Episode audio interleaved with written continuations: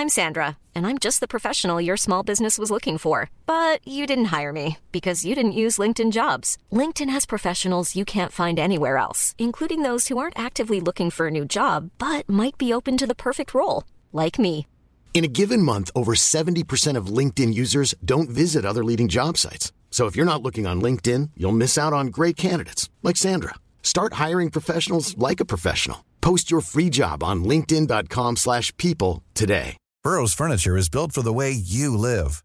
From ensuring easy assembly and disassembly to honoring highly requested new colors for their award-winning seating, they always have their customers in mind. Their modular seating is made out of durable materials to last and grow with you. And with Burrow, you always get fast, free shipping. Get up to 60% off during Burrow's Memorial Day sale at burrow.com slash ACAST. That's burrow.com slash ACAST. burrow.com slash ACAST. Millions of people have lost weight with personalized plans from Noom, like Evan, who can't stand salads and still lost 50 pounds. Salads, generally, for most people, are the easy button, right? For me, that wasn't an option. I never really was a salad guy. That's just not who I am. But Noom worked for me. Get your personalized plan today at Noom.com. Real Noom user compensated to provide their story. In four weeks, the typical Noom user can expect to lose one to two pounds per week. Individual results may vary. I förra avsnittet av DIF-podden. Det var då Tommy kom på, men fan, Defenders. Och det var så klockrent så att det är, det, det är så klockrent namn. Men det skapade ju också sjuk sammanhållning bland oss för att vi var färre och var tvungna att liksom stå upp. Så det formade Djurgårdens sportkultur ganska mycket faktiskt. Och sen kom ju det här 90, då var det väl eh, EM där, då var det fiskamössor och lite annat sånt där som kom. Umbro, Adidas-jackor, det var ju cashen.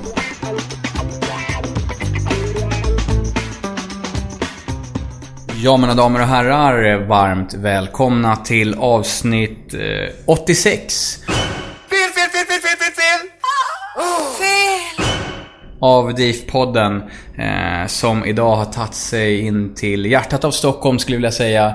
Eh, sitter här på ett eh, fint kontor med fin utsikt ut över de vackra delarna av Stockholm.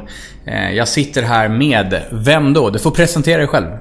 Mikael Pavlo eh, är väl eh, mest bekant i Djurgårdssammanhang för att jag sitter i styrelsen för Djurgården Fotboll.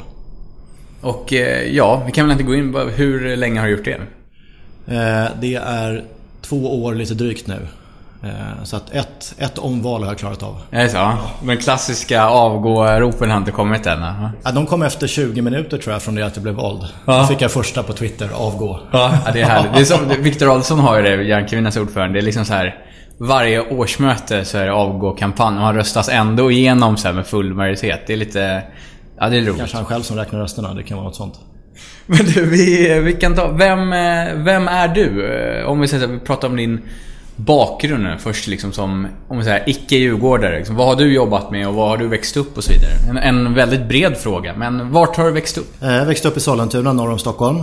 Ehm, och ehm, blev väl djurgårdare Eh, för att min pappa tog med mig på match och var väldigt mycket djurgårdare. Ehm, jag minns vår Djurgårdsblå folk, eh, folkabubbla som vi åkte runt med med ett stort Djurgårdsklistermärke i, i vänster bakruta. Det är liksom ett av mina tidigaste minnen. Eh, och jag sprang runt i en, en Djurgårdströja som faktiskt var, jag vill minnas den som blårandig men inte riktigt exakt samma eh, färger som eh, Johan Andersson anser att vi ska ha nu. och som har varumärkesskyddat. Men, men jag vill ändå minnas den som blårandig. Det var ju någon period när vi inte spelade i, i ränder utan bara helblått. Men eh, en sån sprang jag runt i som liten parvel. Eh, gick väl på mina första matcher, det är inte helt så supertydligt för mig men eh, 78-79 kanske. Eh, jag är född då 73. Eh, och eh, sen var man fast. Trots eh, att det inte var kanske den bästa tiden att bli djurgårdare. Nej, det var väl inte ens bra i hockeyn då, Alltså för annars, en, jag som är yngre, 86 jag har ju ändå haft hockeyn där man alltid haft dominerat medan fotbollen inte var lika bra. Men vi var... Någon sån här märklig regel har ju varit, tycker jag, att eh, går det bra i fotboll går det dåligt i hockey och vice versa. Eh, det har ju inte alltid varit sant men eh, ibland har man alltid liksom kunnat tröstas i alla fall med att det går bättre i, i den andra sporten. Men då i början av 80-talet, eh, i början kanske lite svagt medveten men ändå medveten om vad som pågår. Eh, då var det tufft. Eh, och sen blev det ju värre, kan man säga men, men Sollentuna, där verkar vara Sollentuna verkar vara ett väldigt Djurgårdsfäste. Vi, har ju, vi går ju egna bussar därifrån och så här. Så Olof som redigerar här bor ju här och ett helt annat gäng djurgårdare. Eh, vet du vad det kan bero på? Varför är Djurgården så stor i Sollentuna? Jag har nog inte riktigt uppfattat det så när jag växte upp. Utan jag tror att vi var liksom två i min klass, vi var kanske 30, något i den storleksordningen. Eh, som var uttalade djurgårdare. Det var jag och Johan som hette. Eh, och sen var vi ett gäng i fotbollslaget som, som var djurgårdare. Några som jag eh, fortfarande ser på läktarna idag, vilket är lite kul.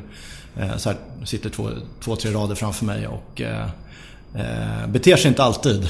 Så därför brukar jag ligga lite lågt med hur väl jag känner dem egentligen. Okay, ja. Men eh, ehm, eh, det, var inte helt, det var inte helt trivialt att vara djurgårdare. Det var mycket AIK eh, i Sollentuna då.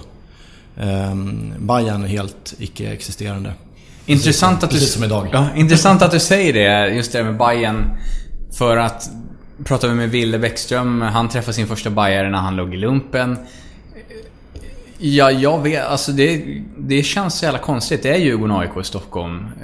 Jag vet inte vart de bor någonstans alltså. Men det var, det var samma i Sollentuna. Det var inga bajare där. Jag har, inte, jag har inget minne av att någon hejade på Bayern men å andra sidan så var det inte så många som flyttade in heller till vår klass. Så att eh, om de hade kommit från en annan ort så hade de kanske hejat på Bayern. Det vet man inte.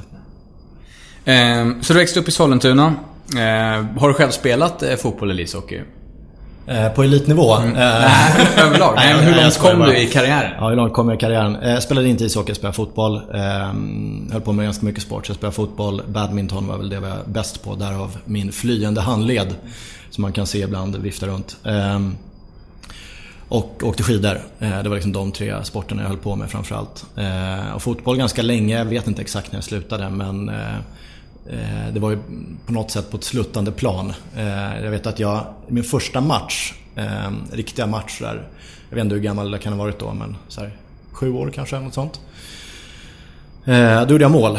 Eh, jag, såg, jag spelade back då och så såg jag liksom en, eh, någon annan göra en passning rakt över straffområdet. För ganska lång, han adresserade den ganska tydligt. Så såg den från långt håll, sprang fram och gjorde mål. Ehm, vår tränare då såg ju framför sig, här har vi en blivande stjärna. Men det var det sista målet jag gjorde den säsongen.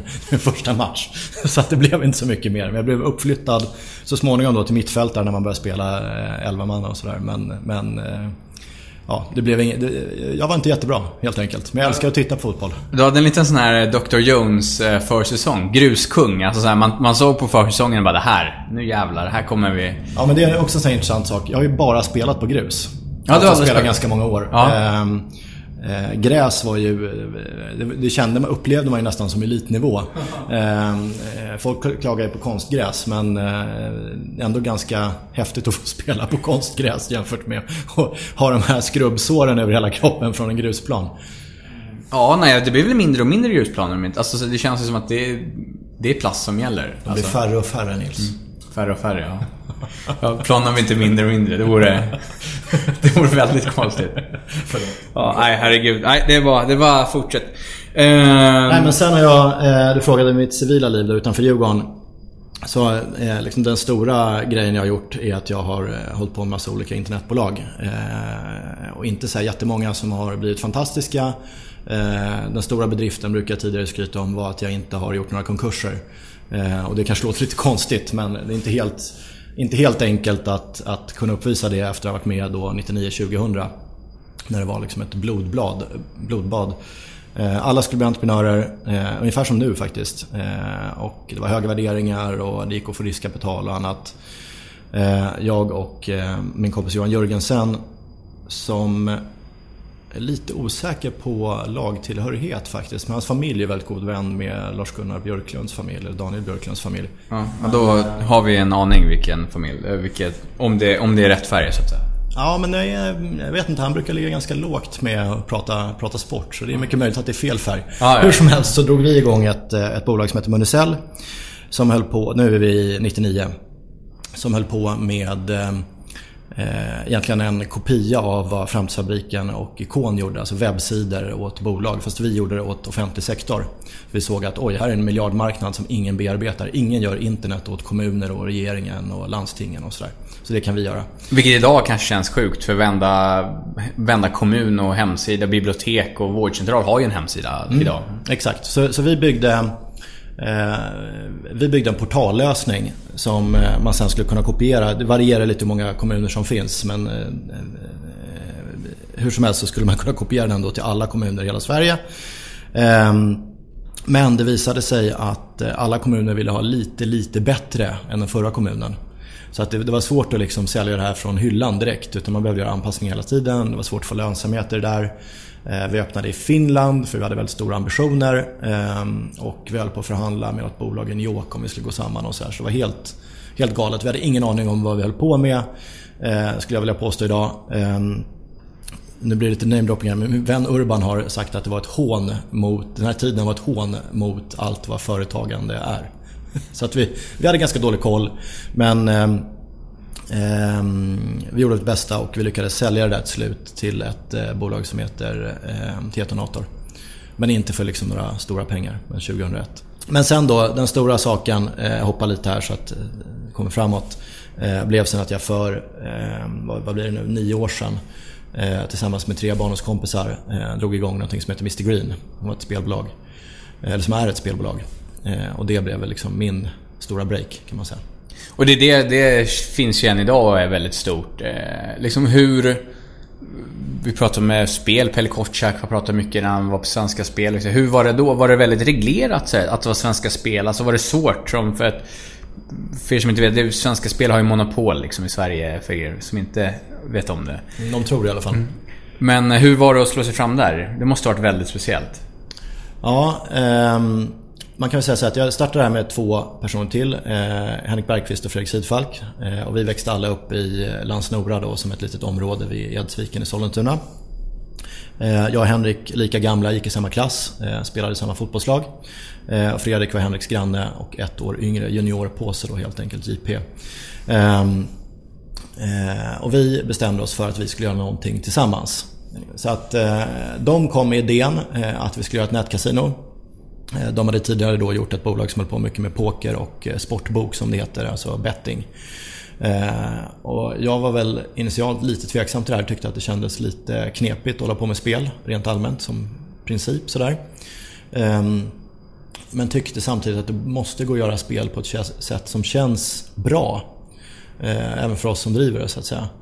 Ehm, och efter många turer i alla fall så kom vi fram till att vi skulle sätta gränser för folk, alltså budget för folk, när man registrerar sig hos oss. Så när man så att säga fortfarande är nykter eh, och inte inne i något spelrus eller liknande, eh, då måste man bestämma vilken eh, nivå man är beredd att spela för. Så man sätter sin budget så att säga. Liknelsen skulle kunna vara att om man går till Östra och ska ta ett järn hos Berit så säger man att ja, men jag vill ha liksom, en mellanöl eh, idag. Ja, säger Berit, jättebra. Eh, och så får man den där mellanölen och sen när den är slut så finns det en tendens, i alla fall i mitt fall, att handen åker upp och man, man är sugen på en till. Man vill ha fler, ja. man vill ha en till. Ehm, och då säger vårt system att eh, sorry, du får komma tillbaka och så kan man ställa in dem. Det ska vara nästa vecka eller nästa månad. Eh, och då går det inte att ändra på det. Sen kan du ändra det i så att säga nästkommande period. Alltså för nästkommande period och säga att nej, men jag vill nog kunna dricka två mellanöl och Spirit till exempel. Då. Eh, och på det sättet så gör det att eh, jag känner att, att det var liksom okej att eh, dra igång den här affären. Ehm, man kan aldrig vara liksom säker på att ingen spelar bort för mycket tyvärr. Eh, det är liksom tyvärr en del av, av eh, spelet. Ehm, men åtminstone skapa förutsättningar för att, att det ska ske så att säga medvetet. Att det inte bara är liksom någonting som, som man drar iväg och gör av eh, bara farten.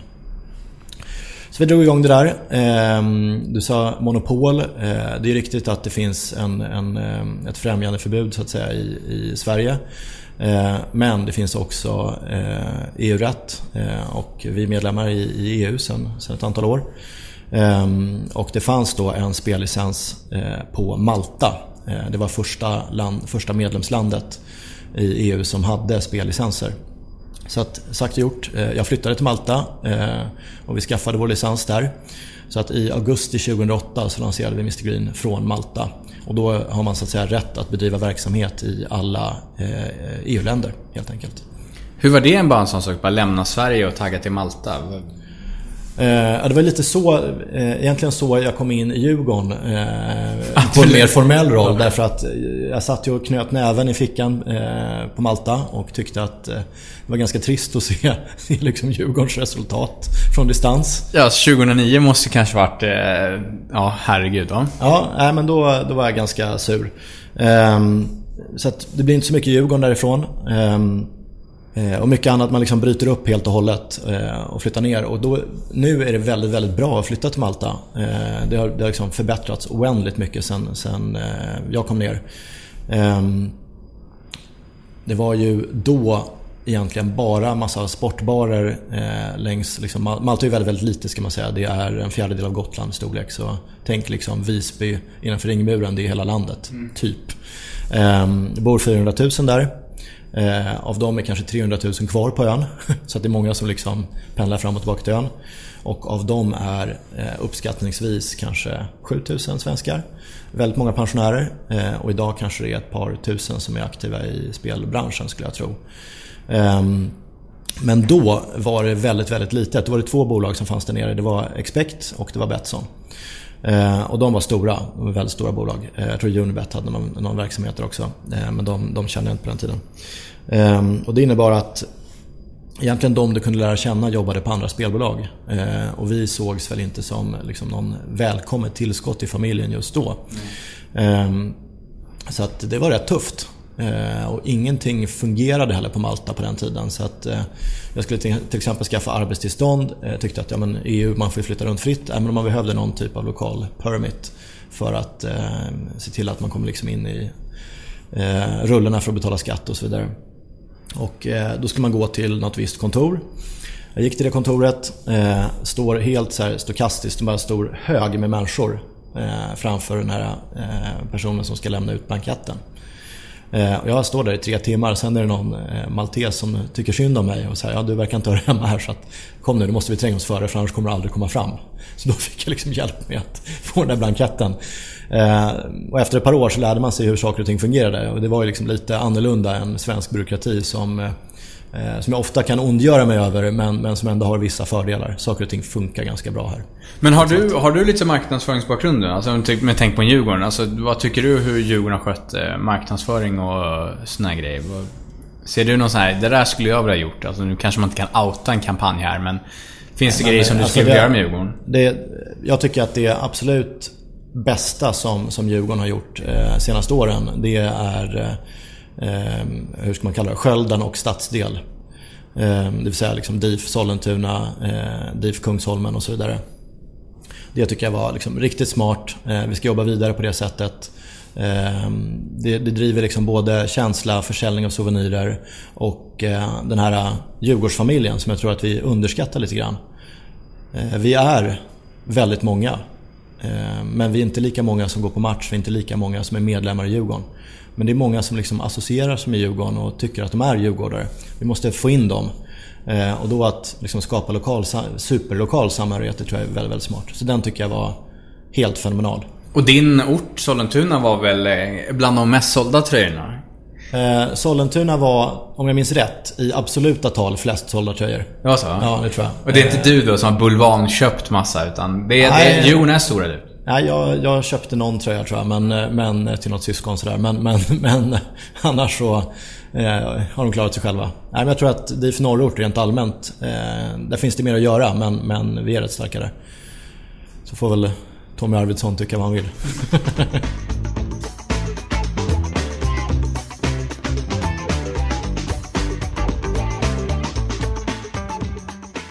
Um, om vi, ska prata mer styrelsen. Uh, hur du kom in. Alltså hur, när...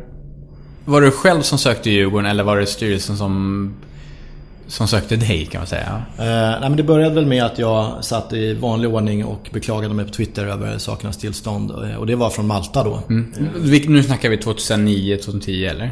Uh, det kan nog vara 2010, vad kan det vara? 2010, 2011 kanske till och med.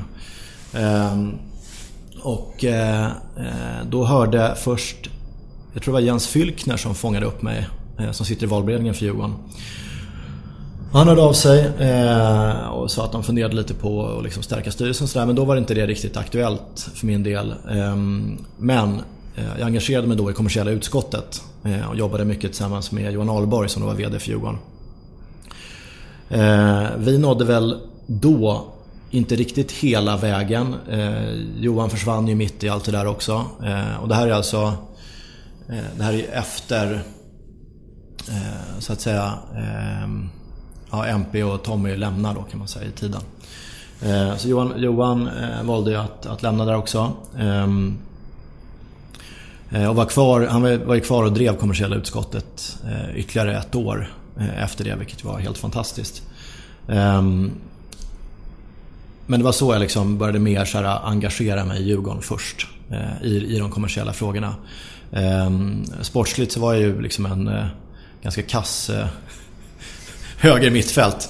Eh, så så eh, där hade jag inte så mycket att bidra med. Eh, utan mer liksom entusiasm kanske. Eh, men jag kände att det finns en liksom stark korrelation mellan eh, ehm, sportsligt eh, resultat och eh, kommersiella intäkter. Eh, det har visats av Deloitte då, revisionsbyrån i, i massa olika undersökningar de har gjort. Att eh, får du in bra med pengar då finns det hög potential för att du också kan placera högt i tabellen. Sen är inte det liksom 100% sant. Norrköping är ett bra exempel på det eh, förra året. Då. Eh, men ehm, det finns ändå ett starkt samband där. Och jag kände då att om jag kan bidra på något sätt med att stärka upp ekonomin så då borde det kunna leda till att det blir också roligare titta på Djurgården Fotboll. Sen finns det en fantastisk breddverksamhet och allt det där. Men det var det som drev mig till Djurgården, eh, Djurgården från början. Och eh, du blev invald. Två, vad blir det? Nu snackar vi... Vi bara försöker ta år... Vad har vi nu då? 16, 15, mm. 14 måste det ha varit. 14, ja. Hur kändes det att vara, bli invald? Eh, nej men så här. Eh, min, eh, min pappa dog när jag var väldigt ung. Eh, och eh, han var ju som sagt väldigt mycket djurgårdare. Eh, och jag kände ju någonstans att jag gjorde lite för hans skull också. Eh, för mig var det otroligt stort. Eh, det är ju så här, varför ska man sitta i styrelsen för Djurgården? Ja, det är ju, du blir utskälld, du får avgångskrav. Eh, folk säger vad de tycker till dig på Twitter eller på gatan. Ehm, du kan bli uthängd i media om du går på en, eh, eh, går på en blåsning av Bosse Andersson. Eh, och du får inget betalt heller. Så varför ska man sitta där? Jo, därför att Djurgården är viktigt. Eh, Djurgården är viktigt på massa olika sätt. Eh, dels är det liksom kul att se representationslaget. Men sen gör vi massa viktiga saker runt om i, i förorterna och innerstan också. Som är på riktigt gör skillnad för, för folk. Så därför ska man sitta i Djurgården tycker jag. Ja, det var fan fint svar måste jag säga. Det är vackert. Ja, jag bara kör på. Ja, det är bra. jag kanske får äta upp det här sen. ta det, ta det. Men vad, vad liksom, som du har suttit i andra styrelser, om vi pratar liksom rent alltså bolagsstyrelser. Eh, och nu sitter du oavlönat. Vad, liksom, vad är det som skiljer sig om så att säga, själva klimatet eh, i en idrottsförening som Djurgården eller ja, nu satt i ett ja, annat företag så att säga. För jag kan tänka, det, det känns som att det svänger ju lite mer eh, i en, i en klubb? Både ja och nej. Man kan väl säga så här att om vi börjar med liksom, hur är klimatet? Eh, om vi tittar på Djurgårdens styrelse så skulle jag säga att klimatet är väldigt, väldigt bra. Eh, det är otroligt högt i tak. Eh, jag hoppas att alla känner att de får komma till tals. Jag tror det. Det är alltid en risk när både jag och Pelle Kortsak är på samma möte att det är vi som hörs mest. Men, men, nej, men jag har en känsla av att, att alla får, får komma till tals. Ehm, så det är högt i tak, vilket är bra. Ehm, sen är det en förening. Eh, det är lätt att glömma. Eh, om du jämför dem med ett, eh, en aktiebolag, ett aktiebolag så har man ju kunder och aktieägare. Vi, vi är en förening så vi har samma kunder som vi är aktieägare kan man säga. Så att det ställs krav på oss från årsmötet och vi ska samtidigt leverera liksom en upplevelse och en tjänst till, till kunder som är samma individer som ställer kraven på årsmötet så att säga. På hur vi ska agera. Eh, och det där är lite dubbelt. Det, det var lite en, eh, ehm, det har varit en liten läroprocess för min del. att liksom förstå föreningsdemokratin fullt ut och eh, förstå hur, hur det fungerar i samspelet mellan olika supportergrupper. Ehm, eh, och även så att säga se till att man inte glömmer bort de som inte väljer att göra sin röst hörd. Eh, som egentligen är den absoluta majoriteten. Ehm, så det, så det gäller att få, få ihop det samspelet och det är ju väldigt unikt för en sportförening som Djurgården jämfört med liksom en bolagsstyrelse. Det är ju helt annorlunda. Eh, sen en annan sak som är väldigt stor skillnad det är ju att eh, jag är ju tillsammans med några andra styrelsen, vän, eller jag ska säga samtliga i styrelsen, eh, vän av långsiktiga planer. Eh, vi ska liksom väl utarbetade, genomarbetade strategier. Eh, vi jobbar igenom det successivt. Nu sitter jag och viftar med händerna här, det är svårt för er som lyssnar att se. Men vi jobbar igenom det successivt eh, Eh, på de olika områdena. Ehm, och sen ska vi agera utefter de strategierna taktiskt. Då. Då ska, det ska inte styrelsen göra utan det ska då organisationen göra, eh, eller Klockis. Ehm, men där finns det ett bekymmer då. Eh, inte i att Klockis inte vill göra det utan helt plötsligt så förlorar man mot Bayern i Svenska Kuppen Och då är det liksom hela havet stormar. Och då är det svårt att agera långsiktigt därför att det blir en himla press på, på alla individer. Ehm, vi kanske ska prata lite derbyn sen lite senare här. Men, men Absolut, vi, men, vi kommer till det. Men eh, det är en stor skillnad eh, som, som inte finns i, i liksom bolagsvärlden skulle jag säga. Att man är så pass... Eh, man jobbar så pass långsiktigt men man styrs så hårt av de kortsiktiga resultaten. Så det kan ju vara liksom en stolpe in gör att man måste fundera på, oj då. Ja men, hur känns, ja, men hur känns det? Alltså, det? Det måste vara så jäkla sjukt. Alltså, om man är, att ha ett långsiktigt mål och sen raseras det på grund av en match eller en incident eller vad man ska uttrycka det. Ja, jag tror att eh, eh, vi jobbar ju med kommunikationen med supportrarna. Eh, men det finns väldigt mycket kvar att göra där. Men, men det som eh, är viktigt här det är att skapa den förståelsen. Så att eh, svar på frågan är egentligen så här att om vi lyckas kommunicera var vi vill någonstans. Vi vill ut i Europa, vi vill vinna nya SM-guld. Eh, vi vill vara liksom en av de tongivande föreningarna i Sverige. Eh, och vi vill vara väldigt duktiga på socialt ansvar med Djurgårdsandan. Eh, och vi vill nå ut brett till, till många ungdomar och även leverera på damsidan. Om vi kan förklara det på ett sätt som, som eh, folk accepterar och köper och går med på. Eh, då har Eh, den kortsiktiga matchen inte lika stor betydelse för den långsiktiga strategin kan man säga. Man behöver inte svänga om fullt ut. Ehm, eh, men sen ska man komma ihåg att eh, supportrar, inklusive jag själv, har väldigt dåligt tålamod. Det är väl någon typ av slutsats. Jag träffade vid ett tillfälle, spelbranschen är lite märklig så för man träffar en del spännande människor. Jag träffade ehm, en före detta vice ordförande i Arsenal och då frågade jag vad var liksom din lärdom av, han satt väldigt, väldigt länge i Arsenals styrelse och var med och en av arkitekterna bakom Premier League. Eh, så vad var din lärdom av, av det här? Och sa han så här, ingen har tålamod. Det, det, är liksom, det kan man sammanfatta hela min tid med. Ingen har tålamod. Ehm, och det är ju ganska tydligt att det gäller i sporten också. Ehm, jag tycker att vi har bättre tålamod i Djurgården än i väldigt många andra föreningar. Ehm, jag ska inte recensera liksom några eh, några andra föreningar för det blir så mycket problem. Eh, men man märker ju på olika läckor och annat att det ja, ser lite stökigare ut här och var än vad det gör i Djurgården. Men sen är det ju så här att har ett par tunga derbyförluster. Eh, sen eh, har alla i styrelsen ganska många missade samtal eller mottagna samtal och mejl och annat. Och det är samma sak på klocktornet och sådär. Så att även vi behöver leverera på kort sikt. Om vi ska ta för att ta lite supportergrejen här. Kan vi inte berätta, vi kan väl ta det här eh, innan vi tar en liten bensträckare. Eh, när du blev blåst av Bosse.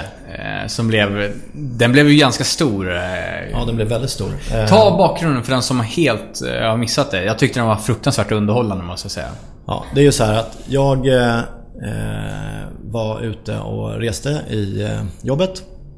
Och ser lite överallt, lite olika forum, Twitter och annat, att eh, Kerim eh, Emrapti håller på att bli såld. Så att jag eh, eh smsar Bosse eh, när jag sitter på planet eh, och ska åka hem. Sitter jag sitter på planet, klivit ett bord, eh, smsar Bosse. Säger att eh, det går rykten om att eh, Kerim eh, håller på att bli såld. Eh, vad händer liksom? Någonting i den stilen, jag kommer inte ihåg exakt vad jag skrev. Eh, och han svarar någonting i stil med ja, jag håller på, jättebra bud på väg här och det håller på att lösa sig, det blir skitbra det här. Någonting sånt svarar han. Eh, där ungefär ber flygvärdinnan mig att stänga av med telefonen. liksom har sagt till mig tre gånger redan. Så att det är bara att stänga av den. Och du började få in en flygledare, så ursäkta, jag får in en flygledare, kan du dämpa det lite grann? Nej, så att jag, eh, jag sitter i kanske, det där flyget var från Wien, det kanske tog två och en halv timme eller något sånt där. Ehm, och det kanske tog tre timmar totalt mellan liksom det att jag slog av telefonen till jag kunde slå på den igen. Och då kokade jag ganska rejält, jag var så arg. Ehm, så jag ringer, ringer då Bosse omedelbart när den här säkerhetsbältsskylten slocknar som man får sätta på telefonen. Ringer jag Bosse omedelbart eh, från planet.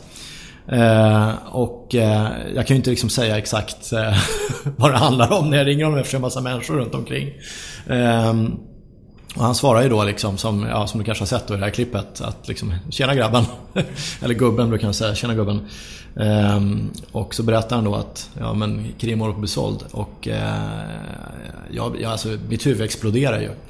Ehm, eh, och jag tror, han, jag tror han säger att vi ska få 11 miljoner eller något sånt där plus lite olika ersättningar och vidareförsäljningsprocent och sådär. Ehm, det är liksom inte så lågt så att jag ska fatta att det är en blåsning. Men det är inte så högt så jag ska tycka att det är okej. Okay.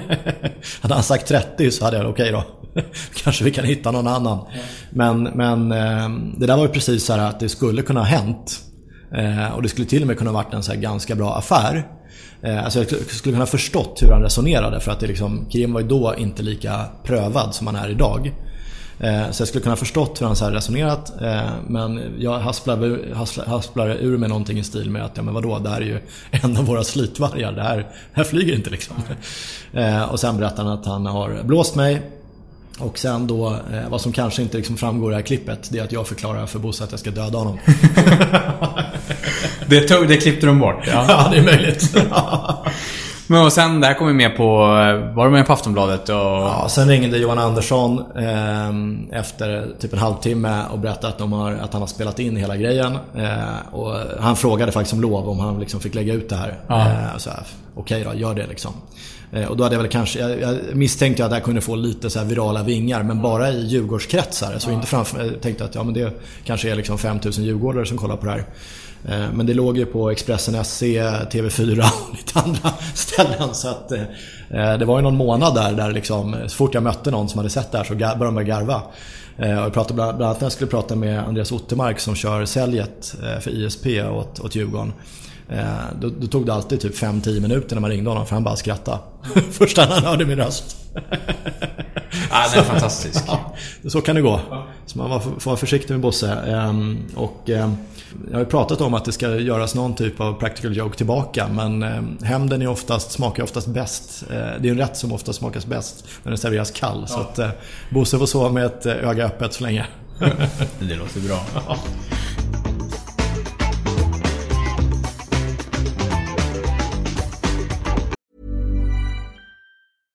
Hiring for your small business? If you're not looking for professionals on LinkedIn, you're looking in the wrong place. That's like looking for your car keys in a fish tank. LinkedIn helps you hire professionals you can't find anywhere else, even those who aren't actively searching for a new job but might be open to the perfect role. In a given month, over 70% of LinkedIn users don't even visit other leading job sites. So start looking in the right place. With LinkedIn, you can hire professionals like a professional. Post your free job on linkedin.com slash people today. Burrow's furniture is built for the way you live. From ensuring easy assembly and disassembly to honoring highly requested new colors for their award-winning seating, they always have their customers in mind. Their modular seating is made out of durable materials to last and grow with you.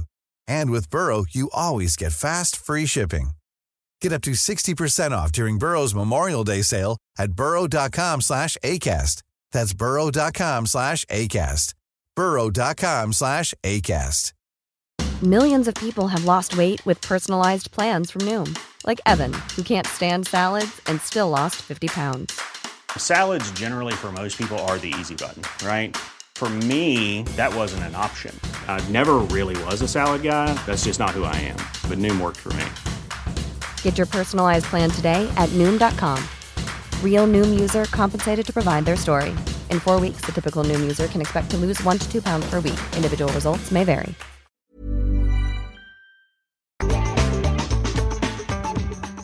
Eh, vi ska prata lite om det kommersiella utskottet också. Eh, och jag ska försöka... Du ska få prata och jag ska försöka ställa de här dumma frågorna eh, och ta ner det på förståelig nivå. Eh, jag hade Martin Lund, Jag vet inte om du har hört alltså när Martin Lundgren ska prata om möt, eh, årsmötet. Nej, jag har inte hört. Nej, eh, och Martin är ju en ordartist av Guds nåde. Och jag försöker säga så här, förklara nu det här för de yngre. Ja, ja men det har jag hört. Ja. Alltså det är ett gammalt avsnitt. Ja, precis. Ja, men ja. jag har hört alla avsnitt. Ja, Så det, men då har jag bara försökt förklara det för en yngre människa. Och eh, Martin drar igång så här, Revisionsberättelsen och så, så att eh, vi ska försöka ta det på, på så lätt vi kan. Ja. Vi har, du har lagt ut massa papper här. Berätta om det kommer För jag antar det är det Jag det letade efter, jag hade en, en eh, presentation på något medlemsmöte och jag letade efter listan på alla som deltar i kommersiella utskottet. Mm. För jag tänkte jag skulle nämna vilka det var. Mm. Och då blir det väldigt pinsamt och jobbigt om man glömmer någon. Okej, ja. Så därför, jag- därför jag tog fram de här papperna. Men eh, om man säger varför finns eh, kommersiella utskottet? Ehm, så har vi, vi har styrelsens uppdrag, så att styrelsen har sagt att vi vill att ni utför det här. Ehm, att eh, egentligen dubbla de kommersiella intäkterna. Eh, och då har vi sagt att vi kan göra det på tre år. Ehm, och vad är de kommersiella intäkterna? Jo men det är allt från så här, företagspaket, VIP-paket, eh, sponsring av eh, tröjor, ja, you name it. Alla kommersiella intäkter. Men inte egentligen matchdagsintäkterna så att säga. Ehm, alltså biljettintäkterna. Det är inte huvudsakligen vår uppgift att Alltså att det är inte själva souvenirdel match Jo, men so- souvenirer Souvenirer också. Ehm, men eh, eh, när det gäller så att säga exakt hur vi, eh, hur vi säljer biljetter och sådär. Det hanterar eh, klocktornet väldigt, väldigt bra redan som det är. Så att det har vi liksom inte sett som ett fokusområde för oss just nu. Utan vi har tittat på de kommersiella intäkterna. Ehm, och vi har då tre ben. Eh, Det är företagsintäkter. Eh, Och då, om man liksom ska göra det enkelt kan man säga så här, ja men loggan på tröjan. Ehm, idag står det prioritet finans där. Ehm, och där deltar eh, Andreas Ottermark, Gunnar Gidefelt och Daniel Björklund. Eh, Gunnar var ju kommersiell chef för Djurgården tidigare så det är jättebra att vi får med hans historik. Andreas eh, kör ISP då som är säljbolaget som, som sitter Eh, ja, delar av det sitter heltid på Djurgården uppe på klocktornet. Så de är precis som anställda eh, med väldigt bra fart. Och sen är Daniel, Daniel Björklund eh, som är eh, ja, specialist på, på sponsring fast från köparsidan kan man säga. Eh, så de försöker se hur eh, kan vi öka då den typen av matchdagsintäkter med olika initiativ. Eh, så det är deras, deras jobb och de redovisar det till eh, hela gruppen. kan man säga. Men, men vi har delat upp det i olika arbetsgrupper för att få, få riktig fart på arbetet så att säga. Eh, Sen har vi en arbetsgrupp som jag själv ingår i eh, tillsammans med Robert Liljesson och Anders Eriksson. Robert Liljesson är advokat med eh, rätt stor insyn i, i eh, ja, bland annat sponsringsfrågor och, och annat som, som han har jobbat en del med. Och Anders Eriksson är Eh, Eh, han sitter här runt hörnet faktiskt. Eh, han är väl på, eh, nu kommer jag säga fel här, men MEC, eller det var Starcom tror jag, nu tror jag det är MEC. Ja, en mediebyrå i alla fall. Där han arbetar mycket med planering och statistik och utvärdering och undersökningar och sådär. Vi har uppgift att titta på medlemmarna. Hur får vi liksom medlemserbjudandet att bli bättre? Hur får vi fler att bli medlemmar i Djurgården Fotboll? Och varför är det viktigt då? Jo, därför att medlemskapet är ju dels en demokratisk, eh, demokratiskt viktig del i Djurgården. Det är medlemmarna som bestämmer hur, hur Djurgården fungerar. Eh, men det är också viktigt därför att eh, intäkterna för medlemskapet, eh, eller medlemskapet i sig är väldigt, väldigt lönsamt för Djurgården. Man behåller väldigt mycket av de pengar man får in via medlemskapet. Så det är liksom rakt ner i fickan då kan man säga, eller rakt ner i lädret. Eh, jämfört med många andra intäkter som till exempel då en, eh, om vi tar en företagsloge. Eh, då ska det, det, blir som ett event egentligen som ska produceras. Så det har lite kostnader också. Det är inte bara liksom att, ehm, att folk ska gå dit utan de vill kanske ha någonting att äta och någonting att dricka och sådär. Ehm, någon ska ta hand om dem och så. Så, att, så att det, det har lite kostnader medan medlemskapet har inte så mycket kostnader förenat med sig. Så det är en väldigt viktig intäkt för oss. Så bli medlemmar, eh, ni som lyssnar. Ja, det Eh, är ju faktiskt givet att man ska vara det som, som djurgårdare. Ja, nej men jag tycker att det är så här, om man är engagerad djurgårdare så är det självklart att vara medlem i både Djurgården och Järnkaminerna. Det känns som liksom det är man bara. Det är inte så mycket att fundera på tycker jag. Men många funderar ju på det. Eh, därför har vi bara eh, knappt 12 000 medlemmar. Eh, men vi har väldigt många sympatisörer. Ehm, och det borde finnas mellan 20 och 40 000 till som går på match. Eh, som skulle kunna tänka sig bli medlemmar och de blir inte medlemmar av olika skäl. Och vi försöker ta reda på varför och vad vi ska göra för att de faktiskt ska bli medlemmar. Eh, sen är det klart att det finns, finns eh, folk som tycker att ja, men om man är så oengagerad då kanske man inte ska bli medlem och liksom rösta på årsmöten och så vidare. Eh, nej, det kan man ju tycka. Ehm, men eh, vi behöver dem. Eh, vi behöver dem verkligen.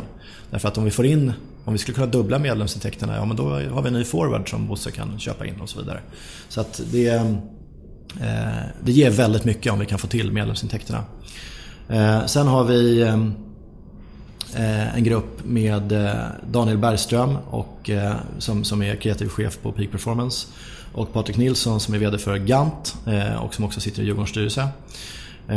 Som arbetar med vad vi har döpt till Non-Matchday Revenue men som man kan översätta med souvenirer egentligen.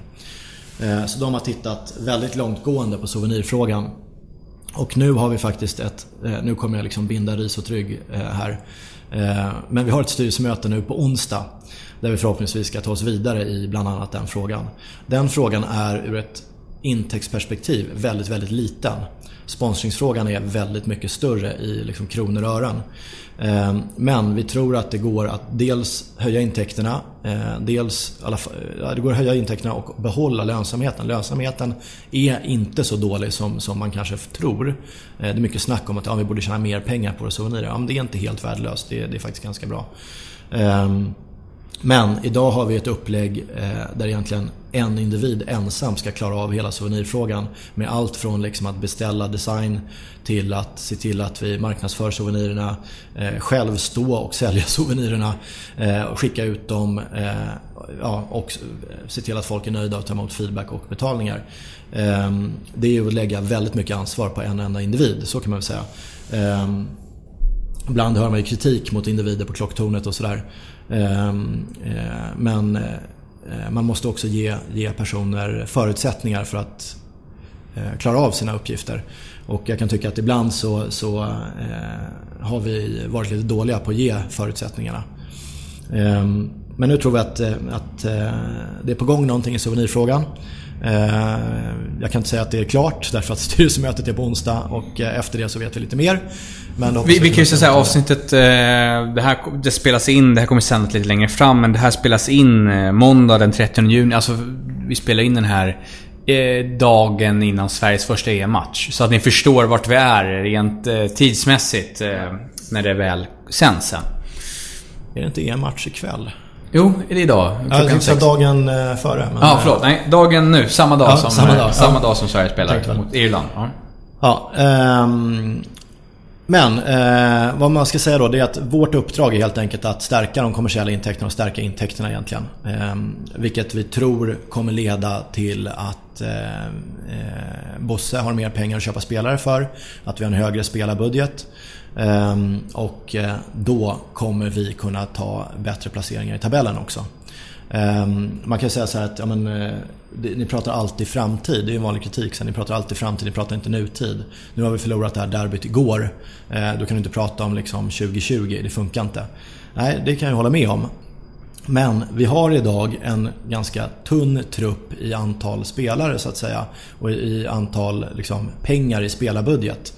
Ehm, vi skulle behöva öka den för att klara av skador på till exempel då Harris och, och Karim. Eh, vårt problem idag är att vi, vi klarar inte det eh, när vi, vi, drabbas av svåra skador. Eh, vi hade Kevin Walker också som var skadad eh, nyligen då. Då har vi svårt att liksom fylla på. Eh, och jämför med Malmö FF så har de liksom nästan två startelver eh, redo. Liksom. Sen, är, sen ska de ju Inget, det, var, det var inte menat att säga något positivt om dem. Ja. Utan bara Men, ja, det, större möjligheter helt Det är ju ekonomiska muskler som skiljer där. Alltså ja. det grövsta. Ja, eh, och sen kan man ändå göra Norrköping och vinna. Men vi vill inte liksom lita på, på den slumpen så mycket. Utan eh, att vi försöker skapa förutsättningarna för att vi faktiskt kan eh, komma dit utan att det liksom bara är en Leicester-Norrköping så att säga. Bra, bra jämförelse. Ja. Eh, ja, och med de orden så tar vi en snabb bensträckare innan vi ska runda av programmet. För jag sa ungefär en timme och vi har hållit på i 50 minuter. Ja, jag har knappt börjat. Ja, jag märker det. Ja. Vi tar en bensträckare.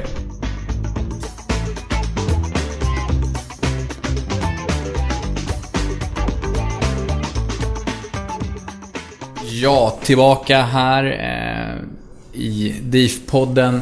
Och eh, vi ska snacka lite mer om sporten och lite favoritminnen och sånt där. Vi har, rund, vi har pratat om allt från hur du blev djurgårdare till eh, dina företag och IT-satsningar och eh, ja, sen hur det var att komma in i Djurgården.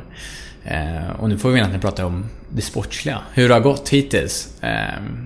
Vem tycker du är det stora utropstecknet i år? Oj, stora utropstecknet ja, det är ju alltså Sam Johnson eh, har ju levererat. Eh, han kanske kunde ha levererat ännu mer, eh, men jag tycker ändå att han har levererat. Eh, eh Omar Colley tycker jag har varit suverän. Eh, det var ju för egen del, det är därför jag har tur att jag inte är sportchef, men jag var lite tveksam till honom eh, i början. Eh, Jag tyckte att det kändes lite skakigt när han fick en bakåtpass här. Oj, oj, oj. Nu får han inte tappa bort den här. Men ehm, eh, jag hade fel. Och eh, jag tycker att han har varit, varit helt suverän. Ehm, eh, vad ska man mer ta upp? Ja, vi, kan, vi kan nöja oss med de två. Men annars då? Det är en ganska stark inledning och sen har vi, har vi ja, tappat lite på slutet kan man säga. Vad tror du eh, om säsongen som är framför oss? Sådär? Vi, alltså jag tror att man får komma ihåg spelschemat. Eh, vi har haft ett väldigt tufft spelschema. Eh, kanske ett av de liksom sämre för vår del. Eh, I, eh, ja, jag höll på att säga modern tid, men det kanske är att ta i. Men, men det har varit ett, ett väldigt tufft spelschema, så vi visste att det här kunde bli lite jobbigt. Eh, sen hade vi en, ett lite mindre tufft spelschema inledningsvis. Och då skapas ju förväntan. Oj, vi leder, vad häftigt. Vi leder fortfarande. Eh, eh, och det är ju en sån skön känsla, den ska vi alltid ha. Ehm, men vi är inte riktigt där än. Eh, det är lätt att glömma det, vi är inte riktigt där än. Eh, och eh, Eh, vi behöver bygga vidare föreningen och organisationen för att liksom vara där eh, utan att det är någon slump eller utan att vi har tur med spelschemat eller liknande. Eh, men annars så eh, ser det väl ut ja, lite sämre än jag hoppas. Eh, men jag hade inte trott på att vi skulle leda nu vid uppehållet. Eh, sen har vi några väldigt spännande matcher nu när vi direkt kommer tillbaka. Eh, och ehm, ja, får vi se här hur det ser ut i, när, hösten, när hösten kommer här efter sommaren. För personligen, jag, jag tycker alltså det där jag trodde innan säsongen vi skulle ligga, det är ungefär där vi ligger.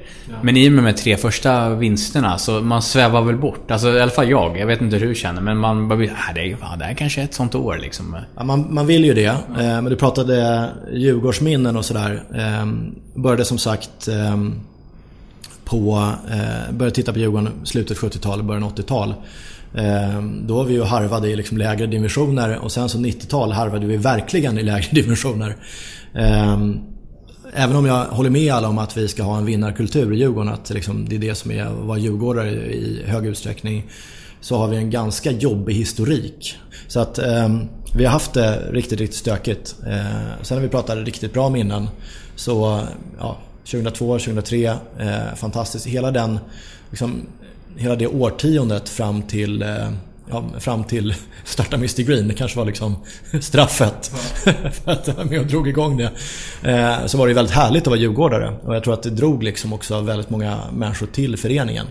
Eh, ett problem vi har är ju, alltså man kan säga en fördel med att vara djurgårdare och ett problem vi har, det är att man i princip föds till att bli djurgårdare. Det är ju ganska så ovanligt att, att bli djurgårdare om man inte har föräldrar som är djurgårdare, så kan man väl säga. Eh, och det är ju häftigt. Ehm, men vi måste vara lite mer inkluderade eh, för att kunna vara en riktigt stor klubb. Liksom. Ehm, men i och med att man då föds till att bli djurgårdare så har man också fått, väldigt många fått uppleva väldigt många jobbiga år. Eh, och nu kan man ju säga att vi har varit i en liten svacka senaste fem, sex åren sju, tyvärr, åren. Eh, också en ganska kraftig svacka. Eh, vi vinner inga derbyn.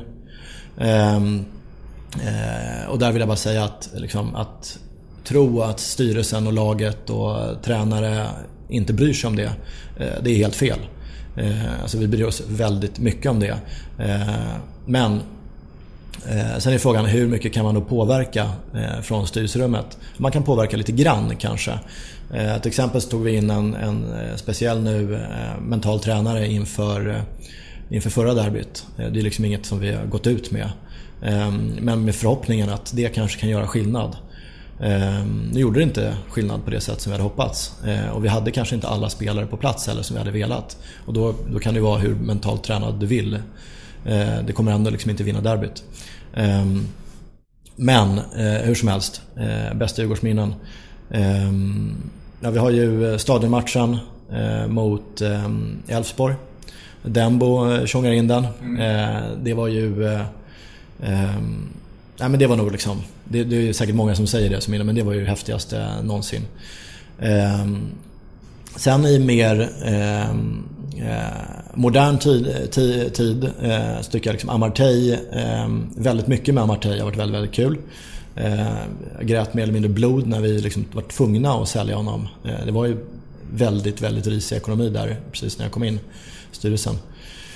Eh, men hans eh, monsterlöpning, IFK Göteborg. Eh, den kan man hitta på YouTube. Rekommenderas att titta på YouTube någon gång i kvartalet om man vill mun- muntra upp sig. Man, man har ju sett den ett par gånger Man har sett den ett par gånger. Eh, Den, den tycker jag var helt fantastisk. Eh, Sen tyckte jag Kenneth Höje, hans rejäla järnkamininsats mot MFF var det väl? Ja, han slog ut tanden. Slog ut tanden och bara kör på. Eh, Jag trodde att han var helt knockad eh, först. Han fick ju liksom en rejäl spark i huvudet. Men han ställer sig upp och kör vidare utan tand. Eh, Det kändes väldigt så här järnkamin Djurgårdsmässigt. På ett väldigt häftigt sätt sådär. Ja, nej, fantastiska minnen. Eh, vi brukar avrunda alltid med att känga och hylla någonting. Men innan jag gör det, vet du vad Patreon är för någonting? Jag vet vad Patreon är för någonting. Är det så? Ja, men För- dina lyssnare kanske inte vet det. Nej, eh, Patreon är ett sätt ni kan eh, stödja eh, DIF-podden på. Vi har ju inga sponsorer. Eh, så Varför har ni inga sponsorer? eh, i börj- det var så här, i början fick vi faktiskt liksom det här erbjudandet. Men vi, då var det så här, nej men vi kör det här utan, tänkte vi. Vi kanske inte tänkte att vi skulle köra i fyra år. Eh, Nej, det är otroligt imponerande. Ja, det var det är kul. Ehm, Men, eh, men nu känns det som att nu vill vi ändå liksom ha in det. Jag menar, Olof ligger ute med... Förr låg han ute med teknikpengar så vi fått en insamling till det. Men, ja, men som en vanlig podd som vi spelar in på Stadion. Då tar Olof bilen och parkerar och då sitter vi där ett par timmar efter matchen också och kör. Så att han, han brukar få en ganska saftig eh, parkeringsräkning och lite annat. Så att... ehm, alla ni som lyssnar här, ni kan bli en sponsor utav DIF-podden. Eh, om man behöver bara skänka ja, 3-4 dollar eller någonting, eller vad man känner att man vill skänka. Eh, via Patreon. Eh, Hur gör man då? Eh, man går in på eh, Järnkaminas hemsida. Eh, och klickar på DIF-podden eh, och registrerar sig där hur mycket man vill skänka. Så får man ett erbjudande. Typ, i princip så här. Hej, nu har DIF-podden släppt ett nytt avsnitt. Vill du skänka dina tre sponsorpengar till dem? Absolut. Ja, trycker man bara ja. Så blir det som att man prenumererar på att sponsra DIF-podden. Eh, och eh, en grej där är att vi har faktiskt fått nu en tröja av Emil Bergström. Eh, som vi ska lotta ut eh, till alla som har varit Patreons. Kommer vi dra sen då mot Norrköping. Eh, en vinnare. Eh, så att eh, gå med där så har ni chans att vinna en signerad tröja från Robi Kazan eh, av Emil Bergström. Mm, kanske blir Emil Bergströms pappa som vinner. Ja. Riggat. Ja. Riggat. Eh, nej men stöd den här för att eh, det är viktigt att vi ska kunna hålla lågan uppe. Eh, så behöver vi alltid en, en slant. Framförallt Olof då som sitter och lägger ner extremt mycket tid på det här. Mm, fantastiskt. Ja. Eh, ja, vi ska hylla och känga någonting. Eh, och då hyllar jag kanske det eh, otroligt vackra vädret som har kommit till Stockholm nu. När jag säger det här kommer det säkert att vara dyngregn den här dagen det här släpps. Man får vara glad en dag det det är vackert. Absolut. Nej men det är 20 grader, Stockholm är fantastiskt vackert. Eh, jag kängar väl, då kängar väl jag folk som inte har köpt biljetter till eh, stadionmatchen än. Eh, det, ja, det är bara att köpa. Eh, och köp biljetter till matchen mot Norrköping givetvis. Eh, vad du, eh, vad, vem vill du känga? Eh, Och du får vill- säga Martin Lundgren. Ja, okej. Eh, nej, men jag skulle vilja känga eh, näthatet eh, faktiskt. Eh, det här tror jag många underskattar. Men ehm, eh, jag vill bara påminna om att vi är liksom en Djurgårdsfamilj. Vi, vi gör vårt bästa allihopa. Eh, och eh, jag har full respekt för att man kan ha dåligt tålamod och, och bli förbannad och tycka att alla ska avgå. Eh, jag köper det. Ehm, men det finns ett slags malande näthat som pågår inte bara liksom direkt efter man har förlorat en match och är liksom förbannad. Ehm, där eh, man eh, jag säger man, eh, vilket då inkluderar min gamla svensk lärarinna. Men där någon, eller några ska jag säga, Ehm, då långsiktigt eh, hackar på någon spelare eller någon på kansliet och så vidare. Och det, det tycker jag är trist. Eh, ni får gärna höra av er till mig eh, och liksom berätta att jag är helt fel och hacka på mig om ni vill. Men alla ska inte behöva liksom ta det. Och det, det kan ibland gå lite för långt tycker jag. Så tänk på, tänk på vad ni gör på nätet där för att det sitter, det sitter någon på andra sidan. Som tar emot det där. Sanning. Och om du vill hylla någonting istället. Vi avslutar med något roligt. Ja, nej men hylla. Eh, lite kontroversiellt då, men jag skulle vilja hylla tifo-verksamheten. Eh, som jag tycker är eh, med marginal bäst i Sverige.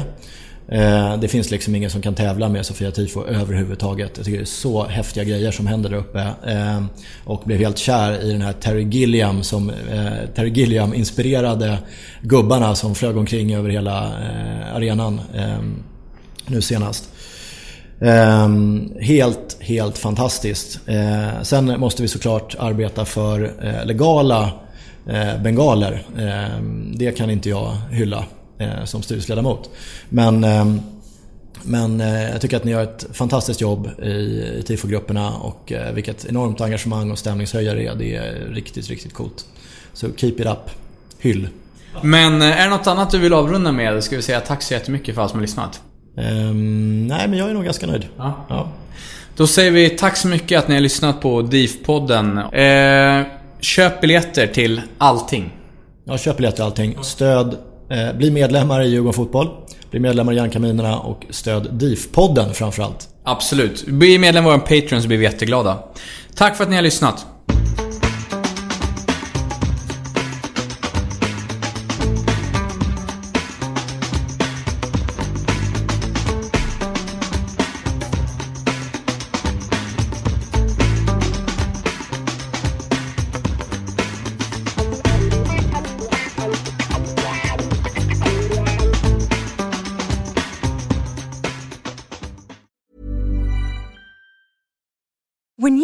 Mealtime inspiration, it's worth shopping Kroger, where you'll find over 30,000 mouthwatering choices that excite your inner foodie. And no matter what tasty choice you make, you'll enjoy our everyday low prices, plus extra ways to save, like digital coupons worth over $600 each week. You can also save up to $1 off per gallon at the pump with fuel points. More savings and more inspiring flavors make shopping Kroger worth it every time. Kroger, fresh for everyone. Fuel restrictions apply.